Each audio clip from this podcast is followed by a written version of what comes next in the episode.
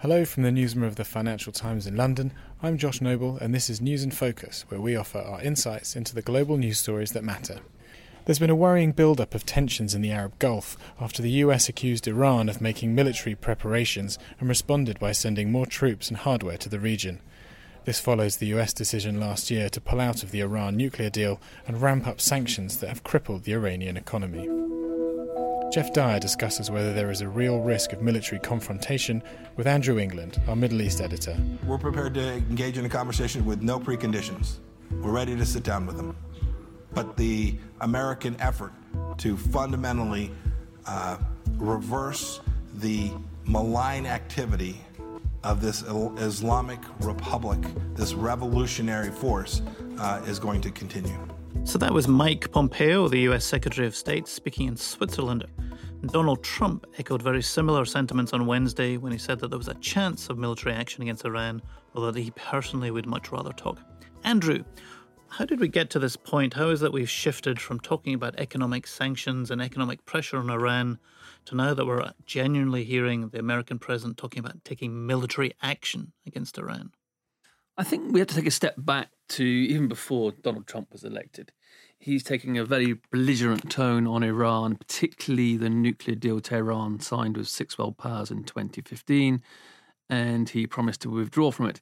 He did that in May 2018, and since then he's imposed crippling sanctions on Iran and trying to squeeze the Islamic Republic financially to change its behavior.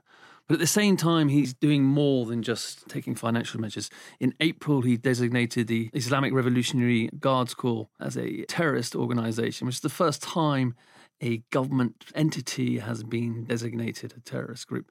That ups the ante in the standoff between Iran and Trump.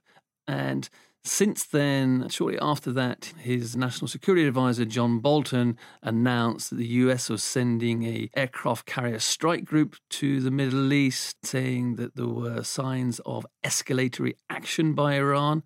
But the US officials gave no real details. But clearly, there was a build up of tensions from April into May. Then we saw four tankers were damaged by what was called a sabotage attack off the coast of the United Arab Emirates, which is an ally of the US and very hawkish on Iran as is Saudi Arabia, its neighbor, and two of those tankers were Saudi. Shortly after that, there were drone attacks on pumping stations that are crucial to pumping Saudi Arabia's oil through the country, which were claimed by Houthi rebels based in Yemen, who are allied to Iran and are fighting a war with Saudi Arabia. So we had sort of a military build up. Then we had these two incidents, and suddenly everybody was scared that the two countries were edging towards a war.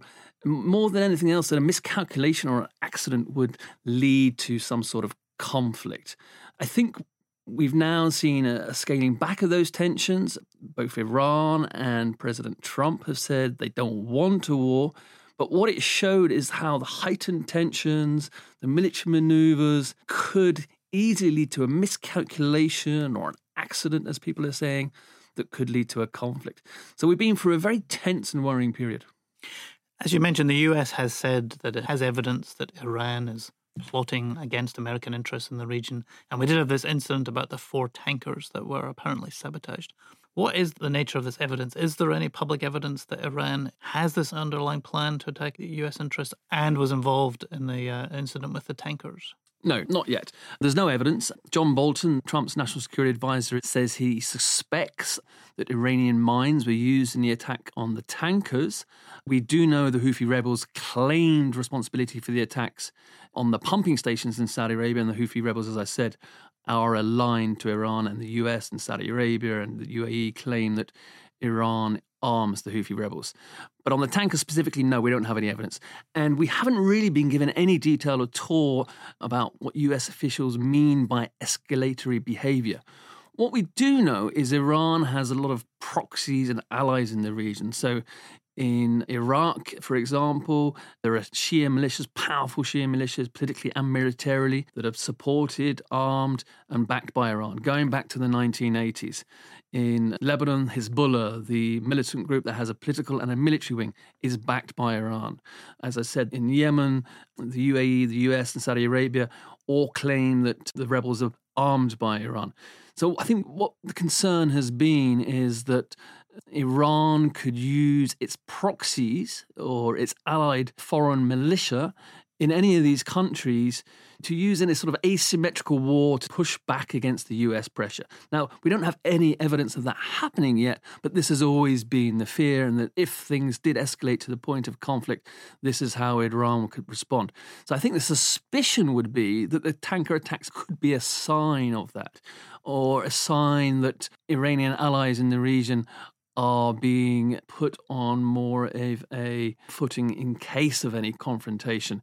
So th- this is the concern. It's whether proxies of Iran, directly or indirectly, would end up in some sort of clash, deliberately or accidentally, with US assets or those of its allies. Now, it's very hard to have this conversation without also thinking in the background about the Iraq War 16 years ago. And of course, John Bolton was at the time a very senior figure in the Bush administration in the run up to the Iraq War, an intervention that was then accused of having been based on some manipulated intelligence. Just how many echoes, how similar is this to the process of the run up to the Iraq War? And is there any real sense that maybe the US is over egging the intelligence that it has at its disposal? I think the latter point is the key thing. I think this is what's made people slightly nervous that some sort of pretext could be used to create an escalation to the point of conflict with Iran. But I think we are in a very different situation. I think Donald Trump, and you probably know better than I, Geoff, from your time in Washington, you know, he's been very clear from the beginning of his term in office that he doesn't support military interventions. In fact, he's shown signs that he's wanted to withdraw American troops from the Middle East. He's talked about drawing troops from Syria previously to the latest escalation. And there's been questions about whether he would leave troops in Iraq. And so Donald Trump, and he's been very explicit on this in recent weeks, says he doesn't want war and is not perceived to be a leader who would suddenly launch a massive military campaign, as happened with the lead up to the war in Iraq. And remember, the war in Iraq was built up, it was flagged, there was clearly a collection of evidence which turned out to be questionable, there were UN sessions, etc., etc. And then there was a massive troop deployment. So it, it worked out over stages. I'm not sure what you feel about this, Geoff, but this feels to me different. I think where the concern is, is whether somebody was seen to be manufacturing evidence or creating a pretext to go to war, and whether this was being driven by hawks within the Trump administration. I think you're right. I mean, the key thing is that Trump is now just entering into the start of a long, arduous re election campaign. On the one hand, he very much likes to look tough. He likes to sort of posture as a sort of strong leader on the world stage. And as you mentioned before, he was absolutely adamantly against Barack Obama's nuclear deal with Iran. But at the same time, he did get elected in 2016 on a promise not to start new wars in the Middle East. And it just seems very hard to imagine that he would go into an election campaign by starting another potentially open ended war, which many people in the military think would require an explicit US military intervention, like troops on the ground in Iran, to actually follow through. So that seems quite far fetched. But you know, maybe what's happening is he believes that if he raises the threat, he can somehow get Iran to the negotiating table with more leverage to try and deal with the things that weren't in the nuclear deal the ballistic missiles issue, some of its support of other regimes around the region. Maybe that's what he thinks he can do by playing a sort of good cop, bad cop with John Bolton. Yeah, possibly. I think another point is that the sort of devastation the Iraq conflict caused and the chaos that came in its wake is still very fresh in many people's minds. I mean, a massive amount of troops were deployed and you know, there are serious questions about what was achieved. And does anybody want another conflict after you know we've had essentially 15 years of conflict in the region? Does anybody believe that a fresh conflict would bring any kind of stability to the region? I think the sense is there has been a de escalation over the last couple of weeks. I mean, Trump, again, on his visit to the UK, said, you know, he doesn't want a war, but he said military action could happen. But essentially, he's reiterating that he doesn't want a war. Prime Minister Abe, the leader of Japan, will be going to Tehran, and there's a possibility that he will try and act as a mediator. He has relatively good relations with Iran, uh, and he recently saw Donald Trump. So I think people are hoping that there is a de escalation. The problem is, we're in a situation where Iran is getting nothing out of the nuclear deal. It stayed in the nuclear deal, it's complied with it for a year, despite Donald Trump's decision to unilaterally withdraw from it. And the pressure is building in Iran. It's building economically as its oil exports are being slashed massively by the tightness of the sanctions. There's no Western trade with the country because of the US sanctions. No company with any exposure to US whatsoever is willing to do any business with Iran. So the regime itself is coming under a lot of pressure.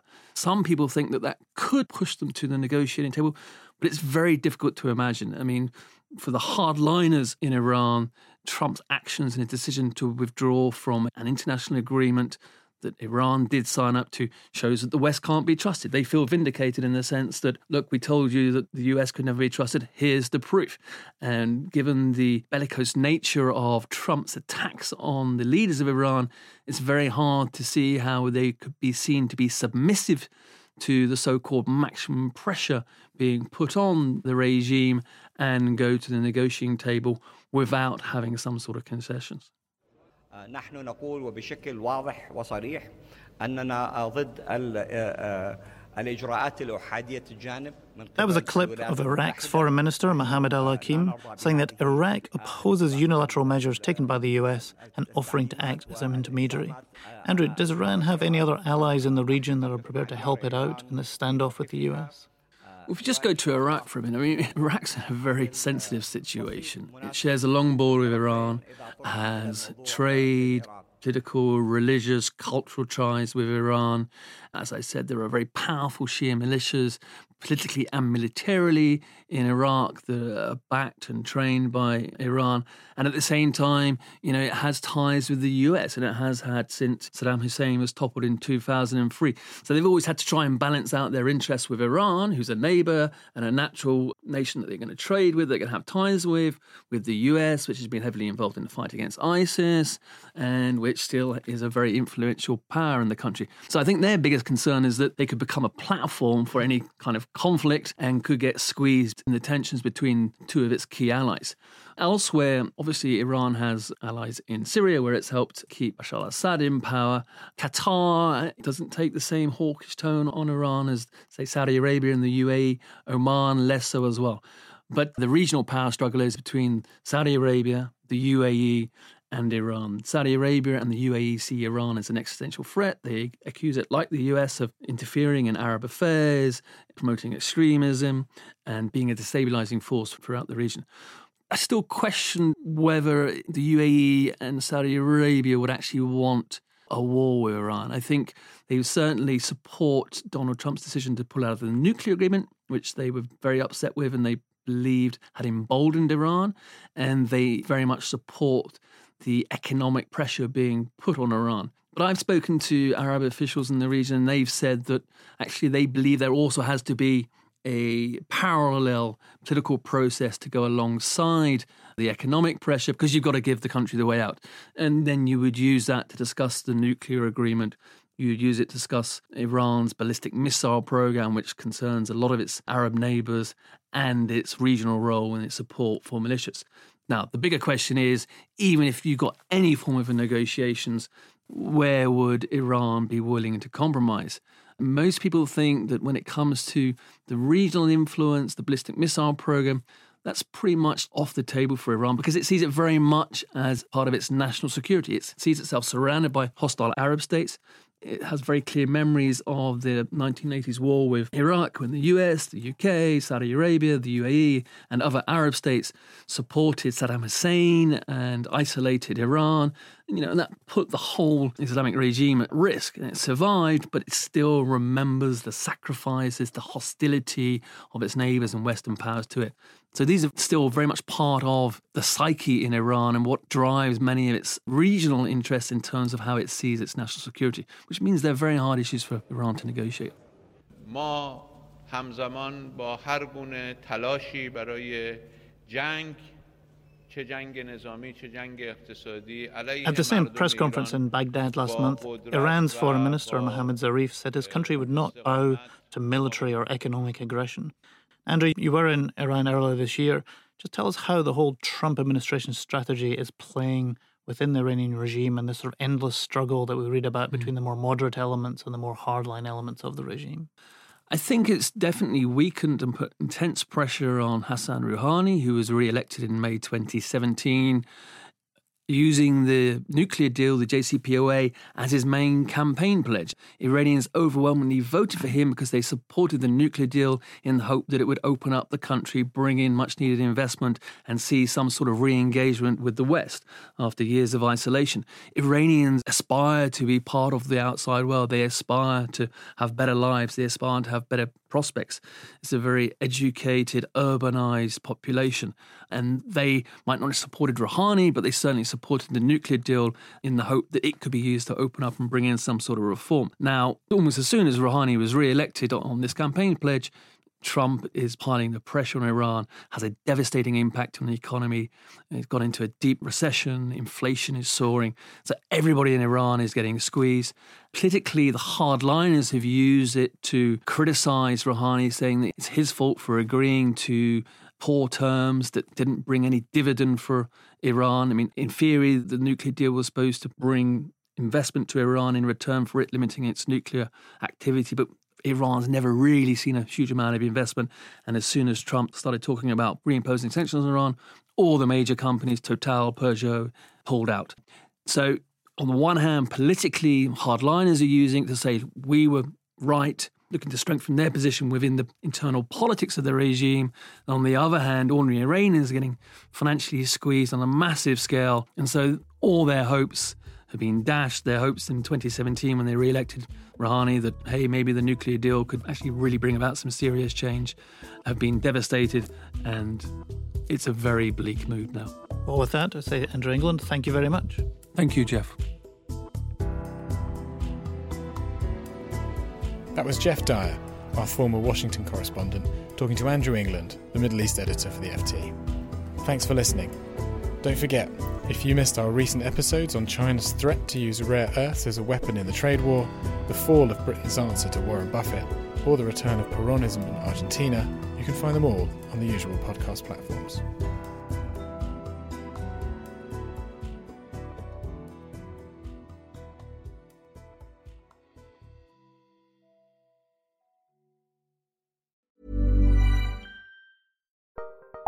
Join Capital Group CEO Mike Gitlin for a new edition of the Capital Ideas Podcast.